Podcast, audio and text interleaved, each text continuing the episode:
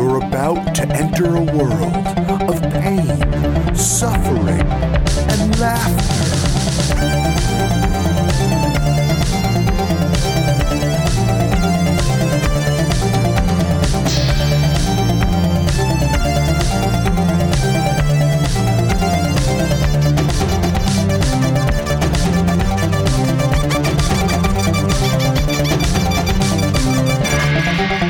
Worst gig ever. Sing us a song, you're the banana man. What is that a reference to? Ah, it's a reference to the fact that it's worst gig ever. Hey, I'm Mike Pace. Hey, I'm Jeff Garlock. You are listening to the show where we talk to your favorite entertainers about the worst gigs they've ever had. And say we've probably got one of your favorite entertainers out. He's I have one of to ours. Say that talking with Liberty DeVito, who is a famed drummer, played with Billy Joel for 30 years, Yep. among uh, a ton of other session work, plays with a band called the Slim Kings now. This guy, talk about a mensch. He's he's got the goods and he gives them out. Let's just set this up for the listener. Liberty invited us graciously, Quite to his graciously. palatial manse. Beautiful place, surrounded by history. if you are a fan of rock and roll, I'll tell you something.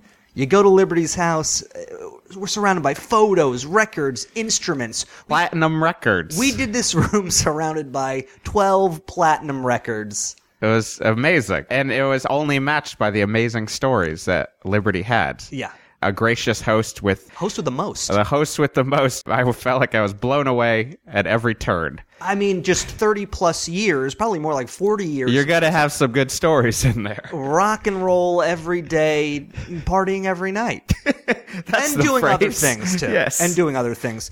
If you are new to the podcast, you can check out uh, previous episodes at worstgigeverpodcast.tumblr.com. We've got almost a hundred up there. We're We getting talk up with there. Musicians, comedians, wrestlers, artists, authors, entertainers. Or check us out on iTunes or go to Stitcher Radio. Send us an email, worstgigever at gmail.com. Find us on Twitter at Mikey Pace, at G Garlock, at Worst Gig Ever. We're on Facebook. We're all over social media. You can watch our web series at youtube.com backslash official comedy. See seven episodes of hilarious hilarity and hijinks Got that right. with Mike and Jeff. And you should listen to us. Oh, yeah, on your tweaked audio headphones. audio. If you go to tweakedaudio.com, you enter the promo code WORST, you will get one third off of your purchase of a pair of these wonderful fucking headphones. It's amazing. I listened to them on the way over here. we can't recommend these enough. Mark Maron doesn't sound better talking about his new love affair than through tweaked audio. You know who else doesn't sound better, and that's Liberty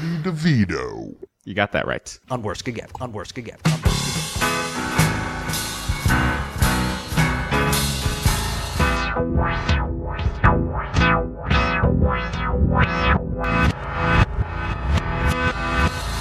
Well, it- there's all different levels of worst gig. We had a um, uh, a road crew that were a bunch of jokers, you know, because you work with the same people s- for so long, it becomes like y- you can't wait to go on a road because that's your other family, you know. Right. Yeah. But uh, they would do things like I remember in Ireland. First of all, in May, playing outdoors in Ireland, it's still cold. Right. So you're freezing. I'm wearing like s- 17 layers of clothes. And when you hit the drum, it's like hitting a, a cement block. Right. You know, you don't get anything back. the heads are so tight. Oh, I'm it's sure. ridiculous, ridiculous. Well, the crew decides this show. Right before the show, they go out and they buy pea shooters, and I mean like these are real pea shooters, and they're getting those bags of green peas, and I'm like playing, and I'm like, what the hell is what's hitting me? And they would not stop. So it's more difficult. You know, it's hard enough playing in the cold, Right. In Ireland, outdoors, and now I'm getting hit with peas. There's that kind of stuff that went on once in in in Osaka. We were in Osaka when the major earthquake hit Oh. um, Osaka, Japan, and like I think like eight thousand people died or something like that, and uh, it was it was horrible. We were there; the, the building shook. We it was a wreck. We had to get out, change hotels. All the while, though, after that, we'd we'd be playing in other parts of Japan, and the fox would. Can I say fox? Of course. Yeah, yeah. The fox would come up behind my riser and just start shaking it. You know, like fuck, you fuck, you know, shit like that. But the the real um, like horror stories are at one tour on the um, I think it was the the bridge tour, the River of Dreams tour. It was all the uh, equipment, the piano, the drums, and everything was sunk under the stage. So um, the amps were mounted under the grids, so Right. you couldn't see anything when you Right. walked in the in the place. Right, it was like we didn't even set up yet. Right. And when the show would start, things would come up. The piano would come up. The drums would come up. So I'm down there playing. We started with uh, No Man's Land or something. I'm Mm-hmm. p- banging away. This freaking thing isn't coming up. it's stuck, right? And and Billy's Billy at the- on this song is playing guitar. Right. He's like over in the hole, looking down, laughing his ass off because this thing. gonna come- The roadies are underneath this the platform that I'm on. That's supposed to come up, and they're pushing it with their feet, trying to get it up. They're going deaf because it's screaming loud under there now with the drums blasting and You everything. guys still play while it's happening. We were still playing. We did the song, and then at the end of the song, like Spinal Tap, you know, when the thing I was opens up, just like it was the like pot. boom. Then I popped up. Uproarious applause. Yes. Unbelievable! Yay! and then there's uh, at the end there was this guitar player. I won't mention his name, but um, he drank quite a bit, and um, he he was the worst because I I was the only one at the time at the end there that was connected to the records, but this guy wanted to be number one in Billy's eyes. So at the end of the song, you know, the drummer always does that. Everybody looks at the drummer, bam, right? Right. I would hear, I would, I would do that, bam, boom, from the guitar player. I- it got to the point where I would go again, bam. He'd go, boom. By the end, it was like, bam, boom, bam, boom, bam, boom. Avant-garde music piece. What an all of a sudden. asshole. yeah, yeah. that kind of shit. This went on and on and on, and then uh, you know there was. I can't say it was the worst gigs because they were probably some of the best gigs. Right. The guy, the guys, uh, the crew would come in the night before, go into the city the night before because they had to set up really early in the morning if we were playing the Coliseum. Sure. So they would go out to the strip clubs. And they would use what we call Billy Bucks and give them out the tickets to the girls who were the uh, entertainment that night. I'd be playing, doing a beautiful song, you know, playing a Billy Joel song, and I, and my roadie would. There was a little uh, like kind of window where my stage was, and then you could see underneath where all the equipment was, and and you know the the guitar techs and Right. every- all the techs were down there. I'd get a tap on my ankle with a drumstick. And I turn around, and, and there's like two girls on top of each other, totally naked underneath the- the stage. While you're playing. while we're playing something like "I love you just the way you are," you know, it's like, oh my god, Very and I, sweet. And I'd Billy be singing sometimes, and I'd go, "C- "Come on, come here, come here." He'd stand on the riser and be looking down, like, "Holy Yeah, I mean, you just right out the gate just gave us like Beautiful. four or five, uh, you know, a- amazing stories, and just, uh, just like to go back to the the pea shooting incident. for Yeah. one, Is Uh-huh. that something where you're getting hit? Like, are you? Is it kind of fucking up while you're playing? Are you still maintaining the beat? Or are you like losing it? Oh no, I'm losing it. Yeah. I, am losing it because they're, they're they don't they don't care. They're all off the stage, and, and I can see them. Yeah. You know, Right. I'm just getting hit. Yeah. multiple like you know, Yeah. from both sides. Right. You know, and that, and that was their joke. And they used to do this thing with a butter gun. You know, you take a slab of butter and Uh-huh. you just put it on the napkin, you know, the Yeah. white napkins you put on your lap. You fold the napkin so it's about uh, two inches wide and you bend it in the middle and you put the butter in between Uh-huh. and that and you just tight, real tight. Bam! Really? Right at you. Yeah, they did all. I would like to try that. I've never heard of Oh, the they butter you do gun. Oh, it. You stick to the ceiling. Like- But I love the idea that like you guys are playing. I mean, these are huge shows, Huge. and the road crew is like trying to sabotage. It's not you guys are playing some shitty club in front of nobody, right? No. Oh no. We always we always had jokes. Of course, yeah. You know, like with Billy, we would for Piano Man. You know, he starts at Mm-hmm. we we take his harmonica and turn it around the other way, so he starts Piano Man. and It's like. you know, really up high. Or he'd start the stranger and he'd be whistling, right? He, he we would, we- we'd be in the dark, spotlights on him. And then, uh, we'd put fake mustaches with duct tape, black duct tape.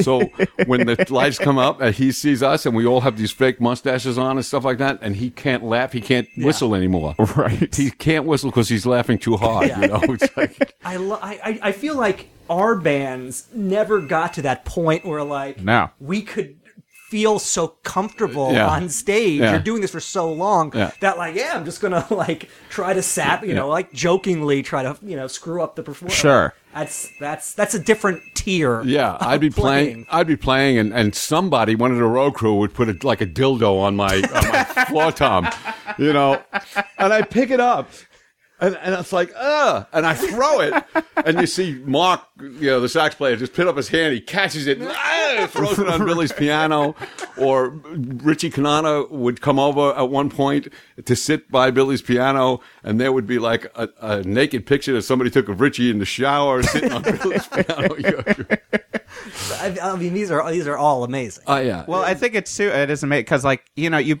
again, it's it has an energy of like you're doing this shit in a small club, which is nice. Like, I think, like, because you know, you I think sometimes you you can see like a bigger show and it's very kind of almost rote. Like, Right. it's like it's very By just the like numbers, so it's by the numbers. That's choreographed. it's very choreographed and like it feels like you know. And and watching honestly, like old videos, like we were talking about it before. Like, there's an energy, especially on your end, Yeah, of well- like again like beyond like this choreographed like there's an actual like uh, aggressiveness which actually seems to go along with the butter gun uh, Well, in there was a good way There was always a fun level, Right. to playing. You know, uh, we always considered ourselves a bar band, Right. You know, I mean, when we first started out, and, and we, we used to play the clubs, Mm-hmm. and then uh, we advanced to theaters, and we were opening up for Hall and Oates, and we were opening up. I mean, we opened up for ZZ Top once, and Mm-hmm. Wow. Hall and Oates. Our road crew got in a fight with their road crew because we were sounding better than they were at the Right. time, you know. And um, I remember once we opened for Janice Ian Yeah. at the Yep. uh, uh, some amphitheater in L.A. or something like that. And the next day, the paper said the best part of Janice Ian's show was Billy Joel's. yeah. It was like so we were getting in a lot of trouble, you know. And we opened for the Beach Boys once. Now the Beach Boys huge. We play Chicago Chicago Stadium. No billing at all. Nothing. Mm-hmm. Nothing. They just like open up for Beach Boys, right? This is mid seventies or Uh, yeah, this is Turnstiles is out. Okay, The fir- yeah. yeah, Yeah. seventies. So, um, we go on the stage now. Billy had a, had a couple of cocktails that night, right? so, the, the the way it happens, the, the house lights go out and the place goes crazy. Ah! then the lights come on and it's us, and you hear you actually hear. Ah! Oh, you know? right So that Billy Billy's having a bag, and he looks at the people and he goes, "If anybody's out there comparing me to Elton John, fuck you." and we just and we just started from the beginning, cracked from turnstiles, and went all the way through to the end, and that was Yeah. it. We got off. Wow. And that's when somebody said, "You guys shouldn't be doing this. You should be playing smaller places like theaters by yourself." which is good i mean which is what you have to do to like i mean it's a, I, if you were pulling back that would it would be lame and like Right. you know it's good that you were like competing like basically like, yeah, we, compe- always, like we always felt like it was the battle of the bands, no Yeah. matter who we, we play with. Even now, with my band that I, I have a band called the Slim Kings, we play around Brooklyn, Mm-hmm. and we play. We opened up for ZZ Top too, so it's the second time I opened up for Circle. ZZ Top. Amazing. Um, I tell these guys too; they're young, um, 30, 29, Right. and 25, something like that. And I say, look, here's the deal: it's the battle of the bands, man. We're going to beat any band that, that comes on, no matter who they are. You know, let me ask you this going back to the the bar band thing logistically when you guys were f- when you first joined the band so billy's already had a couple records out by this point um and this is the world that jeff and i come from of like getting in the van loading our own equipment load up. Were, were you like s- loading your own gear setting up your own drum set when you first joined the billy Yeah. joel band Yeah. Well, we had one roadie, one guy. Um, because we played clubs. The first club we ever played was called the Good Earth in Denver. I remember it well. Because we rec- we recorded Turnstiles on Long Island and then flew to Caribou Ranch to mix it and do all the overdubs. Right. So we were there for like three weeks or something like that. Not that's a whole nother story. the girls they don't only cook and clean; they uh, they cook and clean. Let's put it that way. Anyway, uh, so we, we would play uh, clubs like that, but we would drive around and rent a cars because we got on the college circuit. When you get on the college circuit, you know, I mean, I- if you can't get laid on the college circuit, man, there's something wrong with you. You know, I mean, it's like ridiculous. But we would drive these rental cars. You know, we'd stop at McDonald's and get something to eat. I'd be in one. We'd all we'd have a CB radio at, at the time. You know, we'd all have names. Billy was the serenader, or some streetlife serenader. I was uh, the meatball hero. Richie Canada was Sunday dinner. You know, we had stuff like that, and we would get uh, McDonald's hamburgers and fries and shakes. We get bored, you're driving around, and we'd be in a field. We'd find ourselves in a field somewhere in the Midwest, just driving, tearing up the field, throwing the shakes at each other. And you see the guy's windshield wipers behind go on, full of chocolate shake. You know, and then we do these things with the rental cars. You drive at about 30, 40 miles an hour going forward. You slam on the brake, throw it in reverse, and then step on the gas as hard as you can. So the momentum of the car is still going forward, but the wheels are spinning backwards. Right. The smoke. it, it, it the transmission would drop out. You know, I mean, I got in trouble, got arrested in uh, Athens, Ohio, because we we played at uh, something in Mary College or something like that. Anyway, Right, right. and on the way back, there was a bar, a college bar, and Russell and Richie are with me, and, and Doug, and it's like, hey, you want to stop? Yeah, "Oh, I don't want. I want to go to bed tonight. Okay, one drink. Well, that, that's Yeah. One drink is code for your night doing that. yeah, exactly. So uh, I, we, I get back in the car to drive back to the hotel, which was step number one that was wrong. And um, I'm doing the thing in the parking lot with the transmission. And oh, at one point, I forget to step on the brake, and I drive over the, the hump where you're supposed to stop into the bushes, onto the porch of the thing into the hotel and I get out of the car and I throw the keys to Richard Canal and I say park this for me you know Next morning, there's banging on Billy's door, and all I can hear from his room is, "You on room number five? he rats me out right away. Snitch. Cops are there. They take me away. Right. Our tour manager comes with us. Yeah. And uh, I, I had to wait. It was a weekend, so the judge went fishing, and they said, "Well, he's going to have to wait till the judge comes back." And uh, tour manager goes, "He can't. We got a show tonight in whatever, whatever state." Uh-huh. And um, so I kind of got bailed out, and the the um, cops said, "Make sure you don't get." caught in ohio doing anything again for the next like 10 years or something like that so that's when we started to change our names on the room lists and stuff you know so Smart because when we went back to ohio it was like i couldn't be liberty devito i had to be somebody else Right. you know It's- I mean, uh, that's all, all amazing. Um, so clearly, when you are when you guys are playing these clubs, you're not you're bringing guitars and ba- like you're not bringing a piano because I'm assuming the No, I- club's yeah. got the piano. Yeah, Do you- piano's Are you there. bringing your own drums or like? no uh, yes club- yes i'm bringing my own drums Yeah. bringing my own drums we're loading them up in like a van Yeah. that may be going ahead with the one guy driving it Right. And you guys Did are you fine. bring them your own because you had any uh, shows where you were going to play the house kit and it was terrible?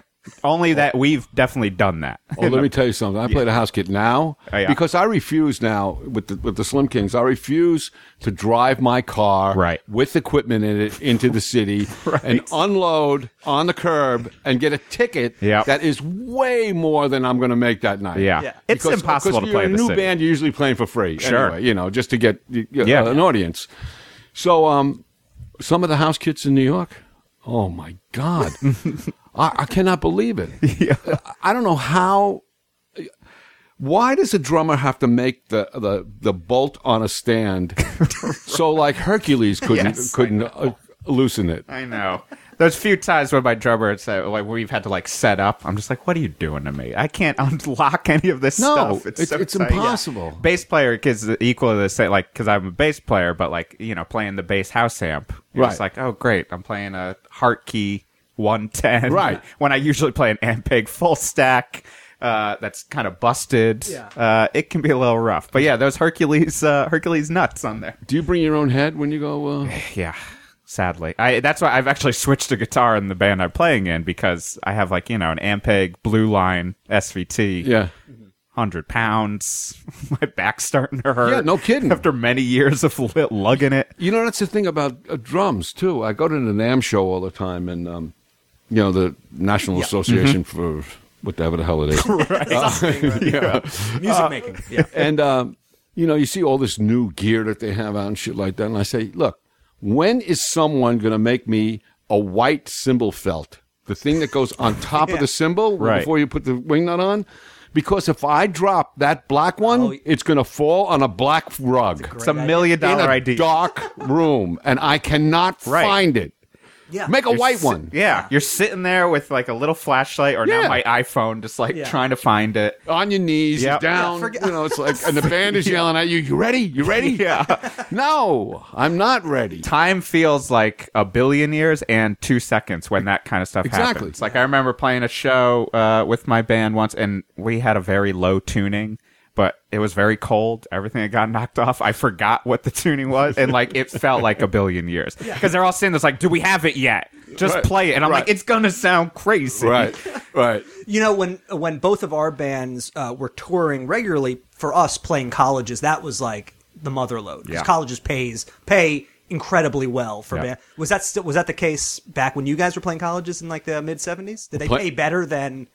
Was there like a student activities board? Or, Well, it was a student activities board, but back in the seventies, you know, There still was- Yeah. I mean, before I played with Billy in the early seventies, I was playing weddings, and I know wedding bands today get like they get like eighty five hundred dollars, twelve thousand dollars to play a wedding. I Right. was getting thirty five bucks to play a wedding, you know, Right. And I was in the union. yeah, yeah. Those are union rates. Yeah, so I'm sure college dates now, Right. They pay more, but Yeah, because they're usually run by some kid who's never really booked a show, but is also given a huge fund. Right. So he thinks like, well, I should probably pay you a couple grand. Right. That will cover the rest of the tour. Yeah. Where you're playing some shitty club that no one's coming out to, in Well, Denton, Texas, or something. when we were traveling in those rental cars, we were making like five hundred bucks a week. Mm-hmm. We were playing with Billy. right.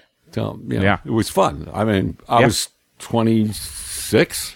Yeah, well, that's the time to do it. Yeah. Yeah. I, I toured. My touring days were twenty five to thirty, and that's when you know. And, and it was only three guys in my band, so we could we could even rent minivans. But Right. after our bands, after the vans that we owned died ine- inevitably, um, and we did it kind of like you know punk rock style, where we try to find a place to s- uh, a person to stay with, Yep. Right. as opposed to ponying up for a, mo- uh, a hotel or a motel. Um, and by the time we I turned thirty, it was like.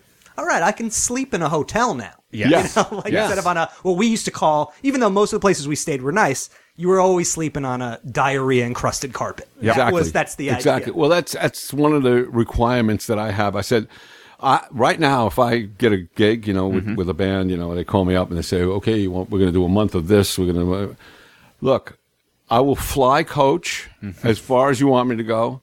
I will even ride in the van for up to like four hours, but I have to have my own room. I insist on my own room. I think you deserve it by this. I think Yeah, so. I, I- think so. I'm with you on that one. yeah, so you mentioned the the early the days before you were playing with Billy. A question that we had for you is, what did you think of uh, Attila? Which I listened to yesterday. For the listener, that was Billy's uh, proto metal organ drum Well- Yeah. two piece. Y- You know, I knew Billy when he was in the Hassles. Um, I used to play in a club that was called the My House in Plainview. Yeah. you know, probably Yeah, know it. yeah. You- I don't know if it's, It's there before anymore. my time, I think, but I have Yeah. heard the name. Yeah, And uh, I was in the New Rock Workshop. He was in the Hassles. We used to play together sometimes the same night, but we used to just pass each other, "Hi, how you doing?" You know, listen to each other's bands. But Attila was Billy's answer to when Lee Michaels came out. Remember when Lee Right. Michaels came Oh, yeah, out? he's great. we were, actually. we Oh, were yeah. just, I That- just got a copy of the first Lee Michaels. Those It's are a records you solid can record. find for like a buck or two. That was done really well with just him and Yeah. Frosty. Yeah. yes, That yes. was fantastic. I actually, I think I said when I got the Lee Michaels, I might have been like, "This is a better Attila." And I think that's what Billy was trying to it- do. Frosty was like a behemoth. Drum. oh, like, wasn't God. he like Frosty was great, huge? man. Huge, Yeah. big, Yeah. fat guy. Yeah. And um, I saw them live at the Action House, which was in the at, um, Great drum Oceanside. solo, by the way, on that first Lee Michaels. Great. From front, that's one drum solo, like halfway on the first side. Yeah. Where One of was the better he- where drum was he solos. from? Uh, he's from somewhere in the Midwest. Okay. Um, I saw him. He came to one of my clinics once, Yeah. Mm-hmm. and um, he's a nice guy. Yeah. Oh, Um, but what the hell was I going to say? So now? Attila was Billy's answer. uh, Bill, uh, to- Billy's answer, but I saw um, Lee Michaels at the Action House once, Yeah. and, and it was probably uh, the loudest band I had ever seen. He had the um, uh, Hammond organ. Yeah. He played with no shoes on because he played the bass pedals. Right. He had like four Leslies and Wow. eight acoustic amps. Wow. That's beautiful. It was so loud. That's Yeah. great. That's he's a guy that's that's totally ripe for rediscovery because you Yeah. people don't you don't hear people talking about Lee Michaels. no, but I think he I think he was gone like deaf. Yeah, And, Yeah. um, and he moved out. I think he lives in Hawaii now. Like he definitely gave up music for a while. Yeah, maybe yeah. put a record out like 15 Right. years ago, and then just like they're heavy. They're they're, Yeah. they're f- good heavy organ. Oh, he was playing. great. And then when Yeah. he played the piano, like on Heidi High, and Right. you know, uh, do you know what I mean? And uh, you know, that was Yeah. great stuff. But but Attila had all. Well, they were on what Epic or that was like a major label. Yes. And did that translate into? Do you know if that translated into his solo? No. No, it was completely. completely separate. that was a different It deal. had nothing to do with his solo. They were like Wonder Woman's a great song. we should. but the cover, yeah, the come on. cover is Cover. amazing. Oh, Yeah. Yeah. He's in a meat locker. it's wearing the loincloths and, Yeah. and Oh, furs. that was Uh, him and John Small played drums. John yeah. Small was in the hassles with him. Yeah. I Okay. think that covers the reason that record fetches like fifty dollars. Yeah. If, you're- if you if you find a good version. Of It's that. a solid Awful. record. It's got a Awful. fun bio on the back, like talking about like 21 year old Billy Joel and it's like uh, talk playing through his Hammond. And, On the hassles, he's actually called Billy Joe. oh, really? On the like credits. Green yeah, Day. yeah. Interesting. so you know, growing up on Long- would, at the at that time, like mid to late '60s, was there a defined like Long Island scene versus the city, or was the idea to like make it in New York? to play Well, Long Island had the bands in the '60s. right. Well, we claim the Rascals from Long Island, but they really aren't from Long Island. They're from New Jersey. Yeah. But they played the barge that was at the end of Long Island, and that's where they got discovered playing the barge. Yeah. So we had the Rascals, we had uh, the Rich Kids, which Richie Super was in, and he later on went on to write songs for Aerosmith, called Pink, Amazing, stuff like that, and he played with Aerosmith for a while. Uh, the Vagrants, Leslie West, Leslie right? West came out of the Vagrants, which was they were great. Uh, the Good Rats, um, Yeah. Twisted Sister, Yeah. you know, a whole bunch of bands came from Long So, Island. but there was stuff. So there was like a, a it seemed like a vibrant Long Island scene that was Yes. kind of separate from Yeah, guys would play in New York, but like it was its own. yeah. You would come in to play Nganos, and you know, I mean, I played with Supa at the Village Gate and uh, places like that. You played at Bitter End. Yeah, yeah. Yep. But no, you kind of lived on Long Island, and it was, your place was Long Island. Yeah. it's amazing how many bands actually came off Long Island that became popular. Sure. that Yeah. and comedians. Yeah. Yeah. unreal, I you know I just found I was telling Jeff earlier I didn't realize Steve Vai was from Long Island. unbelievable. Right? Yeah. And so you were were you still living on the island like in the turnstile days, the stranger had you moved? I, you know, playing weddings at thirty five dollars a shot. you kind of thank your parents for having a basement. you know, Sure. and I lived down there. Yeah. Turnstiles, I was still down there. Uh, during the Strangers, when I moved out, I, we went to Australia on Turnstiles tour. Wait, was 19 moving out written about you? Is that No, we went to Australia on a Turnstiles tour, and of course, I'm the rock guy that meets an Australian girl and invites her back to America. Oh, brother. classic? So then I got to move out of my parents' house, get in an apartment, pay for her to come over. You know, she comes over. We lived together for about six weeks, and I looked at her and I said, "I can't do this anymore. This is so ridiculous." Yeah. you know. So um, yeah, and then I lived by myself for a long time, and um, uh, for a while I actually dated uh, Christina. Ag- uh, Christina, what's her name? Uh, Apple. Applegate? Yeah, Christina Applegate's mother. Oh. I got pictures somewhere of Christina at like five years old Oh. with boxing gloves on, hitting me and stuff. You know, but um, uh, and then I lived by myself in this place, and Doug Stegman used to come over to pick me up. We'd go whatever we're doing, and, he, and he'd be amazed, like, "Don't you ever put sheets on your bed?" And I'm like, "Why? I have to wash them then." If like, you know, I just had like a quilt that I put Yeah. over me, and Cla- classic bachelor hobo yeah, lifestyle. yeah, it was great. But Yeah. you could you could uh, I mean that was the time to do it. Yeah. So when you know like the when the stranger hits and you're this is now like uh, the, the, really the breaking point, right? Um, what 77, right? Seventy-seven, it came out. Yeah. So punk rock is happening right around the same time. Yep. What did you guys think of that?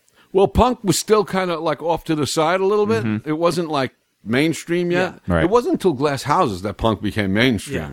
And so you can see, I remember telling Billy, like the police were were Yeah. Right. becoming really big, and I had seen them in U- in France first. That was the first place I saw the police, and I, I told Bill, I said, "You got to see this band, the police. you know, message in a bottle, man. It's like unbelievable." And then he'd look at me and go, "Yeah, massage my balls instead of message in a bottle." You know, that's what the title really Right. is. You know, massage my balls. You know, so he he.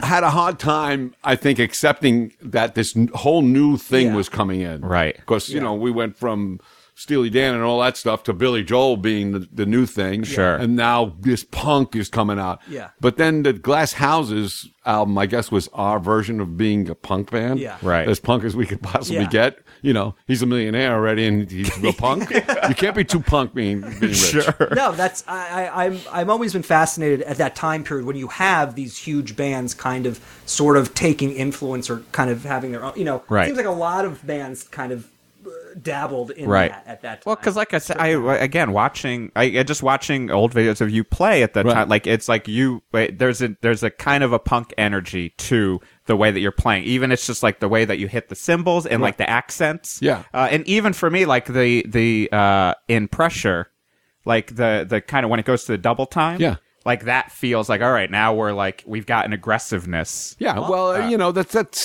that a song called "Running on Ice." That's a you know copying like Stuart Copeland, man. Right, that, that was right. his trick. Right. You know, I Right. mean, starting and I with the could see reggae thing. also why you would love uh, the police and maybe Billy was because it's just like you got Stuart, like you got fucking a great drummer, Yeah. who's like playing interesting time signatures, and he's like, I have to sing over this. Get the fuck out of here, Right. Massage my balls, And Uh-huh. there's no piano. right? And there's no piano. uh, All for Lena also has that great kind of halftime Right. Mm-hmm. thing going on there, which is uh, which is great. Um, another question that we have on the f- absolute uh, extreme end of punk rock.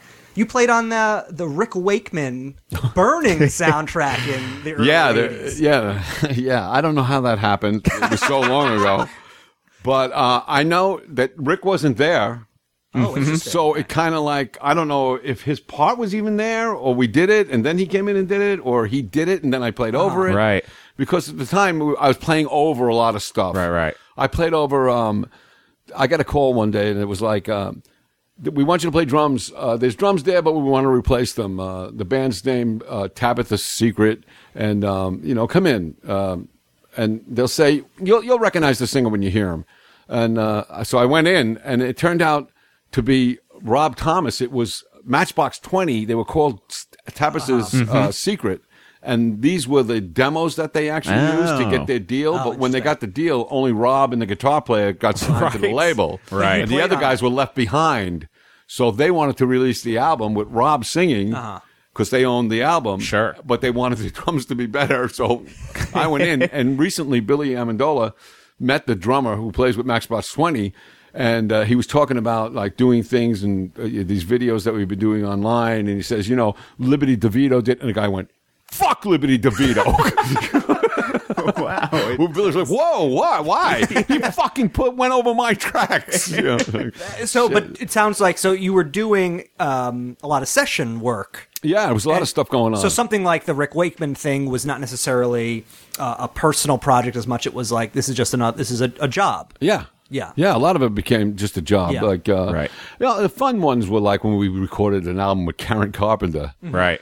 That was fun. I've got some classic pictures of me and her. Uh, It was my birthday during one of the sessions. It was at the same time we did Glass Houses. Right. Uh, as a matter of fact, one of the reviews when the album finally came out was, uh, was said that Phil Ramone brought in a bunch of Billy Joel's hooligans to play with this, you know, the girl next door. oh, yeah, yeah. So Phil Ramone orders me a cake, and this guy dressed up like a mafia guy comes in and wants me to say who who the king is, you know, who the, the main dom is. And it's Phil Ramone. Yeah, Phil Ramone. I open up the cake, and it's um, a penis. it says "Happy Birthday" uh, on two balls, which are drums. And I got pictures of, of like me and Karen, and the control board was just as high as my waist level, and the cake is in front of me, and I'm like pushing her hand down on the cake, you know. and and I put the, the cake next to her face, and she's like, "Whoa, I've never been this close to one of these before." You know, she was a great sport, man. She was a wonderful, wonderful artist and a great sport. We'd go on the road with Billy, and we'd be out on the road, and, and we'd be in the hotel drunk me and Doug and Russell, and we'd uh, call her late at night, you know, and it was really funny because you know the images that she has, and we'd be like, Karen, what are you wearing? Do you have those bunny pajamas on with the feet? You know? Oh, do you i mean because as jeff said earlier just in terms of with you know the uh, you know the aggression with which you play live do you prefer that to doing studio stuff or did you have a a, a preference Well, studio is my favorite place to be. Mm-hmm. That, that's the best because you, you, it's like an out of body experience. The one guy played it, and then the other guy is now listening to what the other guy played. Right. You know, it's, so it's Yeah. really cool to be able to, Yeah. to hear that. Right. We would um, w- in the studio with Billy, we would do like if we did eight to ten takes and we didn't get it, it was like Billy go, okay, forget it. We'll do Yeah. it tomorrow. You know, because he wanted to keep that freshness Right, that you right. hear, uh, you know, on the Yeah. records and stuff. But playing live is great. I mean Yeah.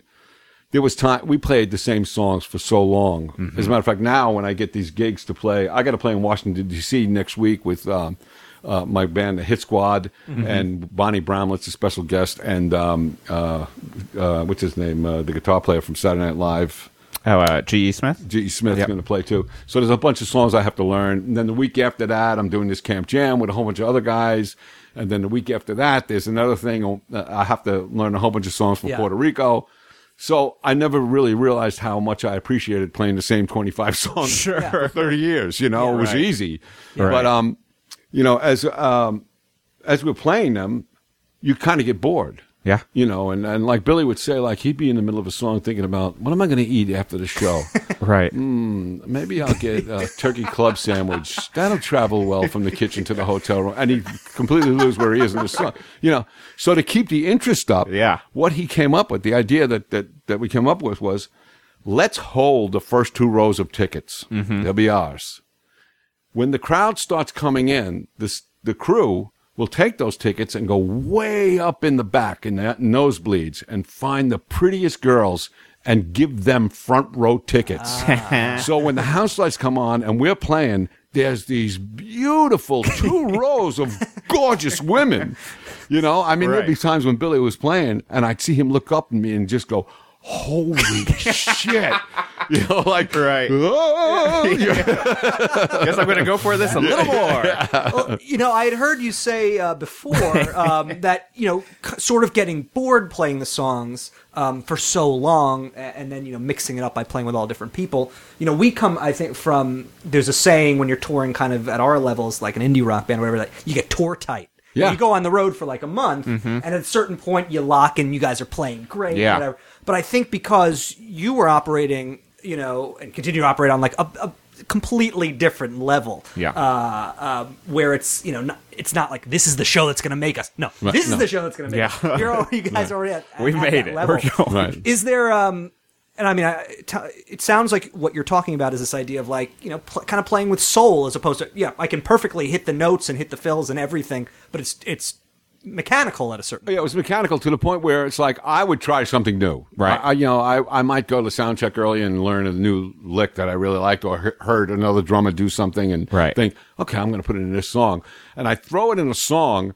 And if it, it, it could be so wrong that Billy, in front of 18,000 people, I would hear over his microphone, what the hell was that? you know, like, whoops, I tried. Yeah, Okay. yeah. I tried. But, you know, people want to, want to, do the air drums and they want to play air guitar and Yeah. so you got to play that shit. Yeah. See, that's the thing when you. I think when you're at that level where you know uh, the songs have reached a different. You know, uh, this the general consensus Right. is like these songs are part of the Yeah, that- fabric. that's That's the way. Yeah, I was talking about that with my friend the other day. Like, and for me, it was we were talking in, in relation to like jam bands, Right. And I was like, for me, I just personally I prefer not jam bands because like I yeah, when I go see a show, I want to see the energy, but I also want to be like, this is the part where that symbol hits right there, Right. Yeah. Uh, but then there are those moments where like you know it's a gamble because there are those moments where you'll pull something out and be like, oh, right. that was great. I never thought of that before. Yeah, it got so. I mean, we did get to the point where we could fart on stage and people would love it. Yeah. Right. We, as a matter of fact, Right. I know Billy has farted on. stage.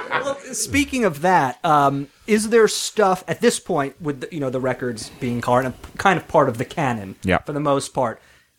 Can you still go back and listen? Are are there still things that maybe you recorded and you're like, I wish I hadn't done that? Oh yeah. Or- yeah. Oh yeah, like my life. I, I hate the song "My Life." I just don't like it. You know, as a matter of fact, when we were uh, touring with Elton John, we, we did ten years with Yeah. Elton and, and Billy together. we were at rehearsal and we're doing My Life, and Elton looks at Billy and goes, "He's not playing it right." and Billy looks at Elton and goes, "He hates it. He's not going to play it right." you know, and and the little part in the middle where there's a little breakdown, and I play something. I remember my brother looking at me and going. Do you wish you played something else there? And I think, eh, yeah, I do. Yeah. Do you reach a point where cuz I know from it like you've you've put out many more records than I have. But like I you know like I would I got very precious where it's like no every What do song you mean? has You to don't be have this on perfect. your wall? Yeah, I know. well You don't have any of these? Wait, let me let me just For the listener, we're looking at 10 platinum Yes. records on Liberty's Uh, wall. I don't have that one. I don't have. Yeah, no, no, I don't have any of that. But yeah, like I would get so pre- But like, is there a certain point where like you both care about? You want the song to be awesome. You want to work, but you're also like, I'm gonna record a lot more songs. Right. Like I can let this battle go at a certain point. Well, you know what? That's why you have a producer there. Right. You have the ears Right. behind the glass. Right. And if he says, no, that's good enough. Right. That's great. You know, Yeah. I mean, people are simple when they listen to music. They don't, they don't want to have to work at it. Yeah. You know, that's why a Billy Joel is so much bigger than uh, uh, Porcupine, whatever the hell it- Porcupine Tree. Yeah, Yeah. You know, I mean, they Yeah. play great shit, Yeah. but, uh, Right. Yeah. you know, five minutes after that, I'm like, okay, give me the Beatles again. Right. You know? Yeah, people don't want to. Yeah. So do you? So like, I mean, because the songs are so interwoven, like, can you divorce yourself from some of them and be like, you know, that you, you I didn't play, you know, it's beyond you playing on it and and uh, well- analyzing the drums. Well, live you kind of like can pick it up a little bit more. You know, I I still did that. I changed that part that I hated in my life uh, live. Uh-huh. Mm-hmm. Yeah. You know, because I just didn't want to play that. but if it came on the radio or something, Uh, You punch the radio. Get out of here. uh, stop the car, turn it off. yeah, this is it. Drive's over. I know we're in the middle of the highway. Turn that shit off. I don't care. I know for me, when I would, I was just thinking about this where you're talking about, like, yeah, I, I would, my thing, whenever I would get into kind of like play the songs too many, I would stare at my hands. And I don't know if you've ever done this, playing the drums. You know, I'd start going, like, how do I know how to do this? It's amazing that I know how to do. Isn't it weird, Jeff? Like that I'm aware of how to play my songs. It's funny that you say that because I would do that if I did that. Now, just the way you are was a really simple thing Mm-hmm. to play. You know, it was a brush and a stick and the same thing over and over again. Right. But if I thought about what I was playing, which I did sometimes, like, oh, this is interesting. Fuck up immediately. Yeah. Like, just fall apart. and it is on the simple parts. It's on Yeah. the ones where you're just like, oh, I have room to move in my brain. Yeah. Uh, yeah. Well, there's a lot of space between the snare and the top. yeah. Shit. I wonder blew it. what would happen if I put the snare at an angle a little bit more. No, and now I'm Yeah. off. Where where am I? Where's the Yeah, song? I used to get to the point where it was like that part in Still Rock and Roll and Me where it goes into Mm-hmm. the straight. I'd be like, "What? Okay, it's coming up. What if I fuck it up? what? If, A lot of people out there no, we- that two rows of beautiful ladies are going to be bummed. yeah, the drummer of my band would be like, every once in a while, there'd be a song would come up. He'd just like, I, I just I forgot how to play. it. I Yeah. don't Yeah. know how I did that. Yeah. it's like a like, a drum fart or something. yeah, you know, like, exactly. I would at those times. I I, I I slow. I would start off being angry, and then slowly I'd be like, I get it. Like we'll move it into later in the set. We I- can do that. You'll get it later. We did a thing. I, am with this uh, little organization. I'm an honor, honorary board member with Little Kids Rock, and they had they give out this uh, Big Man Award every year. It's named after Clarence Clemens. So we just did one, and uh, we had uh, it was given to Darlene Love from the Crystals, and uh, Brian uh, uh, Wilson sang with us, Elvis Costello, a whole bunch of people. But we're doing a Darlene song. And it starts off whatever she does, down, down, down, and then there's a drum fill that comes in, and I'm like, and all I could hear is the guys in the band going, "Da, da, da, da, da, da, da, da, da, da." oh, oh, da, da, da, da, da, da." like, fuck. Well, especially I would do that all the just on bass. I would do that like because I could never remember song names. Yeah. So I would have to lean over to our drummer Jeff and just be like, "G- just give me the first couple, and you go like zap and I'd be like, yeah, yeah, yeah, right, right, right, okay, yeah, yeah, Yeah. It's Well, just that little Yeah. jump in the brain fart. But especially for the drummer, though, Yeah. kind of the rock of the band, like you have the least amount of leeway. Yeah, and uh, everybody's looking at you like, Yeah. okay, right. Yeah. I got piles of distortion on Well, my on a bass. guitar, I could We just be can- like, "Well, okay, Yeah. I'll figure Yeah. this out somehow. Um, are there deep cuts on a lot of those Billy records that uh, either you guys never really played that you always wanted to, or Oh, songs God, that you're yeah. that you're Yeah, Lane is one of them. We never played that live. I Oh, mean, maybe once or twice. We would put it in the set when the tour would start, but two Right. shows in, it was out. right. And is You that know- why? What would be the reason? Just we don't like playing this. And the no, audience people doesn't just react? don't like. They want the hits. Yeah. we had Laura in there from Nylon Yeah. Curtain. Uh, but, you know, uh, Scandinavian Sky. Scandinavian Sky stayed in for a while Mm-hmm. because it was a nice little showpiece. But um, yeah, there was a lot of those. Back, uh, what's that one? Uh, Close to the borderline. That Mm-hmm. was fun. That stayed in two s- two shows. Yeah. You know, people don't want to hear it. You could see the lines going for beer and going to the bathroom. Right. Yeah. I remember when Extremes, when we first started doing the Extremes, Mm-hmm. Uh-huh. I go to Extremes, I would look out at the crowd and I would see the lines like ants going out to go get some to eat or, Right. or whatever. You know, that's the bathroom song. Right. And then it turned, as the bigger the record got and the more it got played on the radio, it turned into like frenzy time. Sure. You know? Right. Sure. I mean, it just operate again, operating on that level where you have to be conscious of the audience and give them what they want Yeah. to a certain extent. Who was writing the set lists? Uh, lighting designer. Oh, well, Oh. okay. He wrote it. Yeah. And i- is there what would, what would be the reasoning behind that? If just Billy was just kind of cool with Yeah. Well, it's a hard. certain number of songs to give the guy, and he would figure it out. Well, you kind of like you because you're the band and you're playing them. You're thinking like, oh, I want to play this song. You know, well, Right. Nobody wants to hear that song. You know, so the line designer knows. Yeah. Which ones are good? Which ones when, where to put the dramatic ones? Yeah. You know where to put the ones that are quick. Which one to open up with? Because opening up. The, the first song is a throwaway all Right. the time in, in a situation like we were with Billy. The crowd is going crazy. There was times we start with Stormfront and I couldn't even hear anything. Right. You know, it was almost like Beatles stuff, Yeah. you know? Right. Yeah. So that's kind of like a throwaway. That's when the sound guy's just Sure, getting his figuring sound stuff out. together and Right. shit, you know. I can understand then too. Like if you know you're in that situation where like yeah you're you're you're you're able to notice because of so many shows. Like here's the bathroom song. Right. Here's the song people like, and that could also like you know affect like you know with the records where you're like you know what let's think about that like because i Yeah. don't think we ever had to think about that like of just like well we got to keep our audience engaged for this amount of time like you know you start to be like maybe we'll pull back on maybe not doing that 17 minute And I would mix up prague the set epic list every night. song that we wrote because the audience maybe will want to get a beer at that point You're and not right. care about us And we were, I mean, because we were just a three piece, we, we used, almost always used the house sound guy. So Mm-hmm. I would write the set list differently every night, only because the stakes weren't like, you know, High, yeah. You know, we make sure to play certain songs that people knew. Sure. But I mean, when you're operating, eh, when it's not just the band, you have the lighting guy, and Right. you know, all there's these a different business people. Yeah, behind it too exactly. like You a kinda- crew that's an actual like a- a- an entity Yeah. They are. essentially. So I'm assuming that the set list wouldn't necessarily deviate from night No, to night. setlist was usually the same. Sometimes he'd pull something out and replace it with something. Then he got to the point where it was like he would have two songs on in one spot, like Summer Highland Falls or Vienna. And he'd ask the crowd, which one do you want to hear? You want to hear Summer Highland Falls? Uh-huh. Yeah. Yay. You want to hear Vienna? Yay. Okay, we're playing Vienna. We knew which song we were going to play already, no matter what the Yeah. crowd reaction was. And you Vie- know? Vienna's make them one- think they're choose your own adventure Vienna again. is one of those fan favorites that was never a single, right? That Right, was yeah. like Yeah. Um, much like uh, scenes from Italian restaurant. And you know, it was interesting too when we did the albums.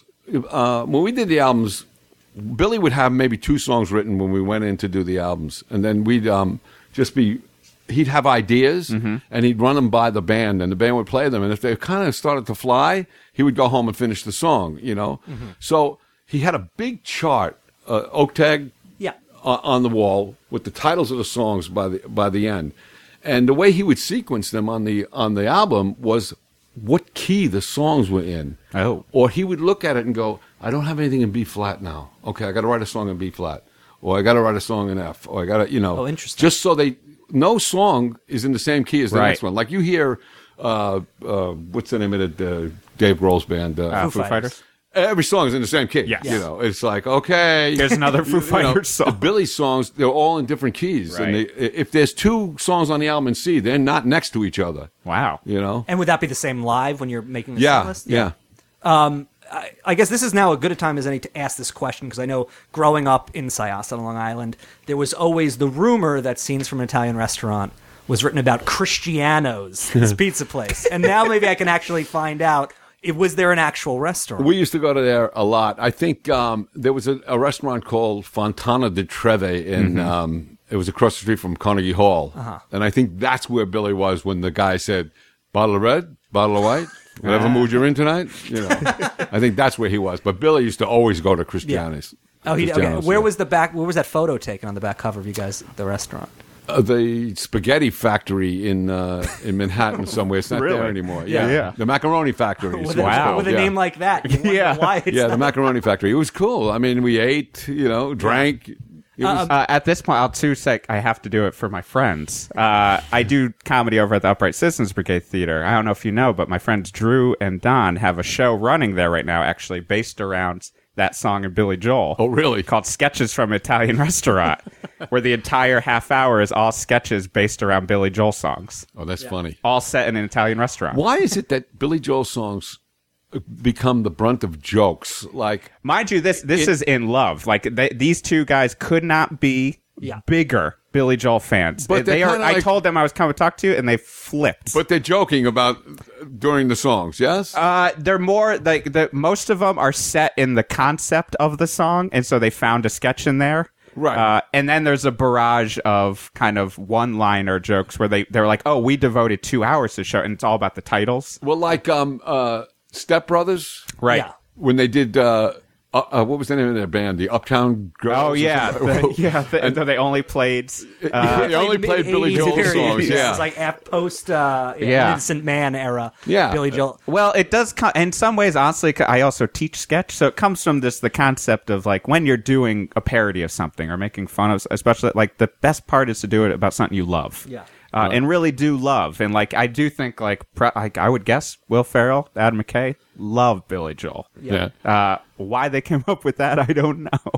Yeah. Uh, but Godspeed to them. yeah. Yeah. Um, you know, it, it, uh, uh, it's interesting that you work, you do this stuff, work with kids because Yeah. one of the shows that my band Oxford Collapse had played a couple years ago was at it was actually at St. John's and it was like a s- uh, School of Rock summer Yes. concert for like this band camp, and we played in this auditorium on stage, and it was these kids probably aged you know ten to fourteen, Right. Most of whom had never seen a band. I mean, they didn't know who we were from Right. Adam. Like they, we could have Right. been anybody up there, um, but just to see like a rock band Yeah. playing and seeing these kids just like being real like not knowing what to do at first and then kind of be like you guys can dance you guys can jump into one another whatever you need to and then they get it at a certain point Right. and i mean what's your involvement in that My- comes well, from where Yeah, well, uh, my involvement with Little Kids Rock is Little Kids Rock puts instruments in the hands of kids in underprivileged schools where they took the music curriculum out. Um, they give free lessons. Uh, they teach the teachers that are in school to do it after school, you know, stuff Yeah. like that. They it started out with a guy named Dave Wish. He saw kids in. He was teaching in L.A. He was teaching Spanish class in L.A. and he saw kids hanging out after school, just in the hallways. And he said, "Look, if you come with me and I'll, I'll give you free lessons, teach you how to play the guitar." He started out with 20 kids. He's got now 185,000 kids in the United States Wow. are part of Little Kids Rock. It's a big band. It's in a whole bunch of cities in in in the United States and big band. I got it. I got it. And in Guatemala, we just went down there, and he opened up four schools in Guatemala, and um, so it's it's the kind of thing where you walk in and you talk to these kids, and then if you sit behind the drums and and you play something, and they're like, "Whoa!" because they're they're kind of shocked Right. at how a professional yeah professional. well, you're a professional we'll give you the professional You've earned it. Okay, I bought those. All right. I hope you got a great deal They out of it. still, they're spray painting. yeah, Um, but the, it, to see somebody r- who really plays Yeah. and and it encourages them to want to do that you know and uh, and they realize that it's it's difficult to learn how to play an instrument i mean it's not like you know i- in especially in the ghettos it's easier to fire a gun than it is to learn how to play Sure. an instrument and uh so you know instead of hanging out at the mall they can play you know an instrument and then if they take the lesson for a year they keep the guitar you know? Oh. that's awesome that's, Yeah. that's, that's very Um, That's cool. fantastic. or the, whatever they're playing a question that we've been asking people lately. What's the worst thing about you? This could be professionally, personally, that you want to change. The worst thing about me that okay. The worst thing about me is that oh I hear all the time like you made Billy Joel, you're a great drummer, you're great, you play great, you're unbelievable. And then I'll see somebody like Vinnie Caliuto or Dave Weckl and I'll go, I, I, say, I don't really play drums. right. I don't I don't play. I'm not really a drummer. If You're that's a right. drummer, I'm not a drummer. yeah. I wish I could get over that and think like I'm a drummer because I think Ringo had that kind of thing too. Like you know, I'm not really a drummer, man. Uh, You know, I just Right. I just play in the most popular band ever. Yeah. But I'm not really a drummer. You know, I just keep time for these guys that could have gotten anybody and they picked me. You know, it's, it's a hard thing to get over because you see these guys do clinics and they do these. I don't solo. I don't do drum Right. solos. I, I never liked them. You know, I think it's uh, musical masturbation. You know, like bass player gets a chance to have a cigarette off the side. You know, it's like, oh, let the drummer play. Right. Let's go talk to these chicks over here. You know, It's underneath like- the stage. yeah, yeah. You're there not you go. pulling a Terry Bozzio 100 piece like kit. What's up with that? I know the SS Bozzio is an insane. Thing. and then he goes, That's the thing. and then 30 minutes later, you Yeah. go, There's, know, it's that- like- there's this one video I do watch of him where it's he explains how it's like split in like pentatonic. It's like whatever it's set to tuning wise. Right, right. And then yeah, it's maybe like a 25 minute solo where the first 10 minutes are just him going linga digga digga ding yeah, right. digga digga digga ding. just Right. like I'm like here's a little china I got. Now I got a splash like and now after a while I'm just like hit a fucking drum. Yeah, hey, Terry, you know, when I'm drunk and I'm partying with chicks, I don't give a fuck about your drum sets. But I have to say that you know Jeff and I are both self-taught, and and you're Yeah. self-taught as Yeah. well, right? And it, there's something uh, relatable. It doesn't feel you know you can have all the technical expertise you want. I mean, it's the cliched thing, but if you don't have like you know the soul, yeah, or, the like, soul is what humanity makes in it. it. Look, our job is to get people up off their ass. That's Yeah. what we need to do, you know. And when I used to see the crowd get up, I know I was part of that, you know, Yeah. making them get up and, and dance and, and Yeah. move around and stuff. And that's what we do, you know. I mean, we make it easy for you guys to play. Yeah. Yeah. You know, we, we make a nice cushion. I mean, bass and drums have that bottom end. Exactly. I remember Doug Stegmeyer, we used to play, and uh, hey, Doug, why don't we do this song? We do a jam or something like that. He goes, no. I don't want to be a workhorse for the guitar player. well, just once, I want to do what a horn player does and just like stop playing and listen to the band. Right. Like you can't do that as a bass player. Yeah, I, You gotta I, keep I've actually going. was realized I was talking about this the other day, like in relation to comedy and performing, like like I I approach comedy like I approach bass playing because it's being the workhorse, but in the back, Right. Like you know, and it's just like no one's paying attention, but I'm keeping everything together with E, our drummer. exactly, Uh, and it's- exactly. it's, a weird role because you're you know it's like you and you do have to remind yourself like all right, I am a bass player, and yes, I- you are a drummer. Yeah, uh, well, a comedian, a comedian's making a, a, a crowd of people roar Yeah. with laughter, but he's not the only one laugh, not laughing in the room. Yeah, yeah, exactly. so liberty as we bring this full circle um, i mean you've given us all these amazing stories that we, Fantastic. that we still need to process A another question that we ask all of our guests and um, you know we're coming from different generations here in terms of uh, the answers that you might give us um, what do you think of the word gig, Gig.